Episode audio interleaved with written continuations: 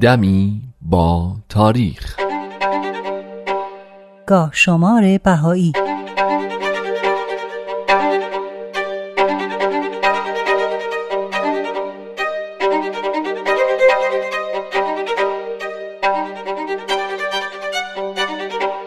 بیست و سه اسفند هزار و دویست و نود و سه خورشیدی، پانزده مارس هزار و نهصد و پانزده میلادی، بیست و هشت ربیع الثانی هزار و سیصد و سی و سه هجری قمری.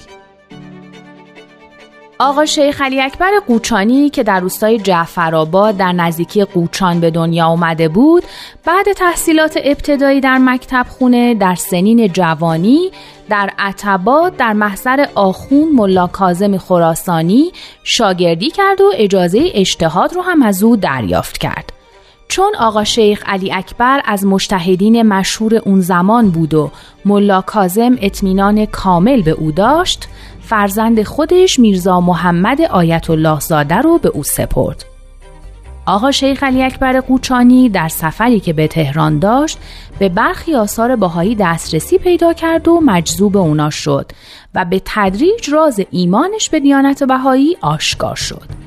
ایمان آقا شیخ علی اکبر بهانه‌ای به دست مغرضان و حسودان داد تا از او نزد حاکم محل و والی خراسان شکایت کنند و همین هم منجر به تبعید او شد.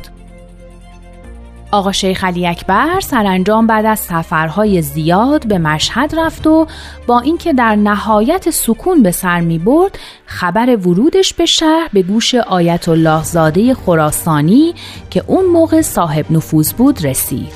آیت الله زاده خراسانی هم وجود استاد رو مانع از شهرت خودش می دونست، پس به تحریک علمای محل و عامه مردم مشغول شد تا اینکه سه نفر از اشخاص ساده و متعصب برانگیخته شدند و در این تاریخ یعنی بیست و سه اسفند ماه سال هزار و دویست و نود و سه خورشیدی در بازار اطراف حرم آقا شیخ علی اکبر قوچانی رو که برای خرید به اونجا رفته بود به ضرب چند گلوله به شهادت رسوندند تا از جسدشون در همون محل افتاده بود و کسی جرأت نزدیک شدن نداشت تا اینکه شبانه و مخفیانه جسد از اونجا منتقل و در قبرستان حوض لقمان مدفون شد.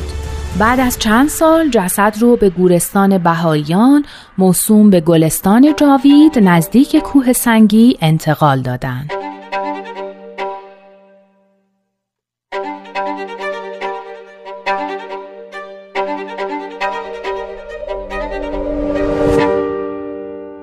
بیست و سه اسفند هزار و دویست و نود و چهار خورشیدی، چهارده مارس هزار و نهصد و شانزده میلادی، نه جمادی الاول هزار و سیصد و سی و چهار هجری قمری. در این تاریخ آقا محمد نعیم صدهی از شعرای بسیار معروف بهایی در سن شصت و یک سالگی از دنیا رفت. جناب نعیم اول اردیبهشت هزار و دویست و سی و پنج خورشیدی مطابق با نیمه شعبان هزار و دویست و هفتاد و دو هجری قمری در روستای فروشان از توابع سده ماربین اصفهان به دنیا آمد. نعیم در دوران جوانی با دو شاعر دیگه که برادر بودند یعنی نیر و سینا در فروشان آشنا شد. بین این سه نفر دوستی ایجاد شد و برای خودشون مجمع ادبی تشکیل دادن. نیر و سینا مرتب سفر می رفتن و از این راه وسایل امرار معاششون رو تأمین می کردن. در یکی از این سفرها گذار سینا به تبریز افتاد و به واسطه یکی از بهاییان سرشناس به نام میرزا عنایت علی آبادی با دیانت بهایی آشنا شد. سینا در برگشت به فروشان آموخته‌های خودش رو به نعیم هم منتقل کرد و همین گفته‌ها نعیم رو تحریک کرد تا بیشتر در مورد این آیین تحقیق کنه و بالاخره بعد از کلی مطالعه و جستجو در آثار و کتب بهایی به دیانت جدید اقبال کرد و به خاطر بهایی بودن مورد آزار و شکنجه هم قرار گرفت.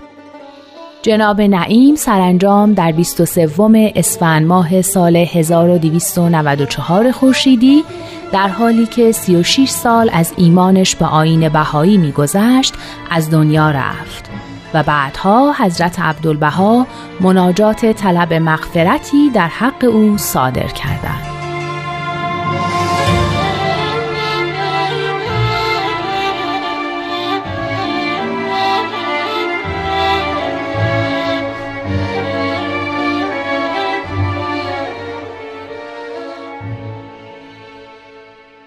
بیست و چهارم اسفند هزار و دویست و بیست و هشت خورشیدی، پانزدهم مارس هزار و هشتصد و پنجاه میلادی، یکم جمادی الاول هزار و دویست و شصت و شش هجری قمری.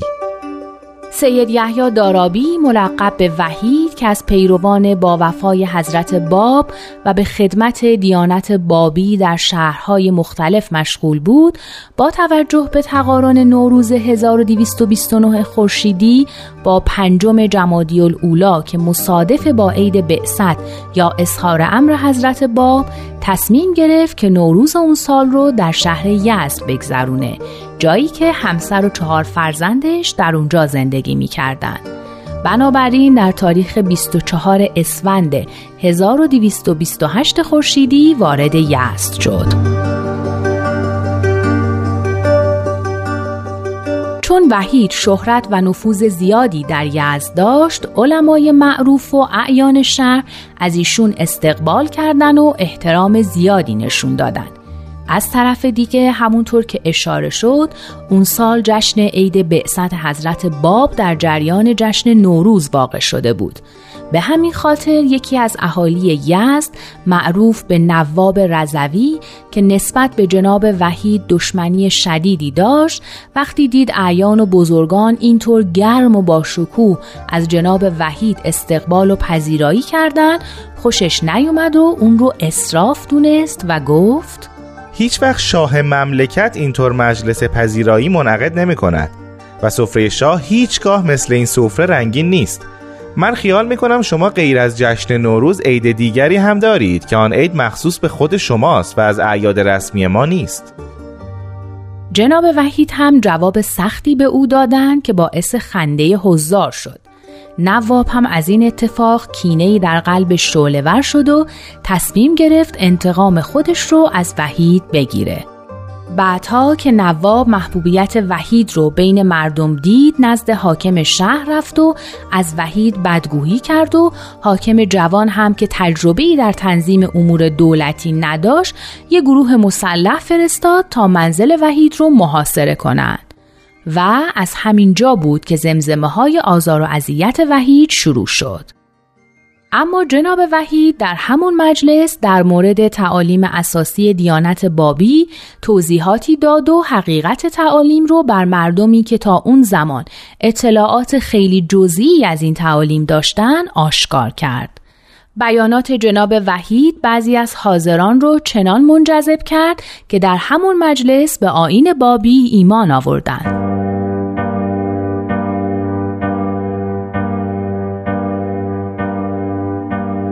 بیست و ششم اسفند هزار و دویست و پنجاه و هفت خورشیدی، هفدهم مارس هزار و هشتصد و هفتاد و نه میلادی، بیست و سوم ربیع الاول هزار و دویست و نود و شش هجری قمری. در این تاریخ میرزا محمد حسن و میرزا محمد حسین که بعد از شهادت از طرف حضرت بهاءالله به سلطان الشهدا و محبوب الشهدا ملقب شدند، در اصفهان به شهادت رسیدند.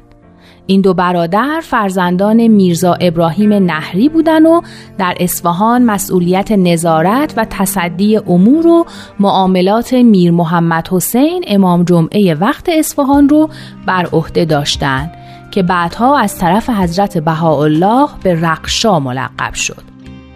این دو برادر خودشون حوالجات امام جمعه رو می پرداختن و مبلغ هنگفتی هم برای او املاک خریداری کرده بودند. یک روز بعد از رسیدگی به حسابها متوجه شدند که مبلغ هجده هزار تومان بابت حواله امام جمعه پرداخت کردن و طلب خودشون رو از امام جمعه خواستن. او هم ظاهرا قول داد که بدهیش رو پرداخت کنه، اما در باطن در تلاش بود تا اونها رو از گرفتن طلبشون منصرف کنه یا اینکه وسیله قتلشون رو فراهم بیاره، که نهایتاً تصمیم گرفت اونها رو به جرم بابی بودن از بین ببره و به همین بهانه از پرداخت بدهی خودش سرباز بزنه. اما برای اینکه در این ماجرا همدستی برای خودش پیدا کنه، سراغ شیخ محمد باقر اصفهانی از مجتهدین معروف اصفهان رفت که او هم از طرف حضرت بهاءالله به ذئب ملقب شد. بعد لازم دیدن تا موافقت سلطان مسعود میرزا ذل السلطان حاکم اصفهان رو هم جلب کنن و به این ترتیب در هفدهم ربیع الاول هزار و دویست و نود و شش این دو برادر رو دستگیر کردند. چون تجار اصفهان با این دو برادر معامله داشتن، برای حفظ اموالشون به ناصرالدین شاه تلگراف فرستادن. شاه هم با تلگراف به ذل السلطان دستور داد که این محبوسین رو بدون هیچ آزاری به تهران بفرسته.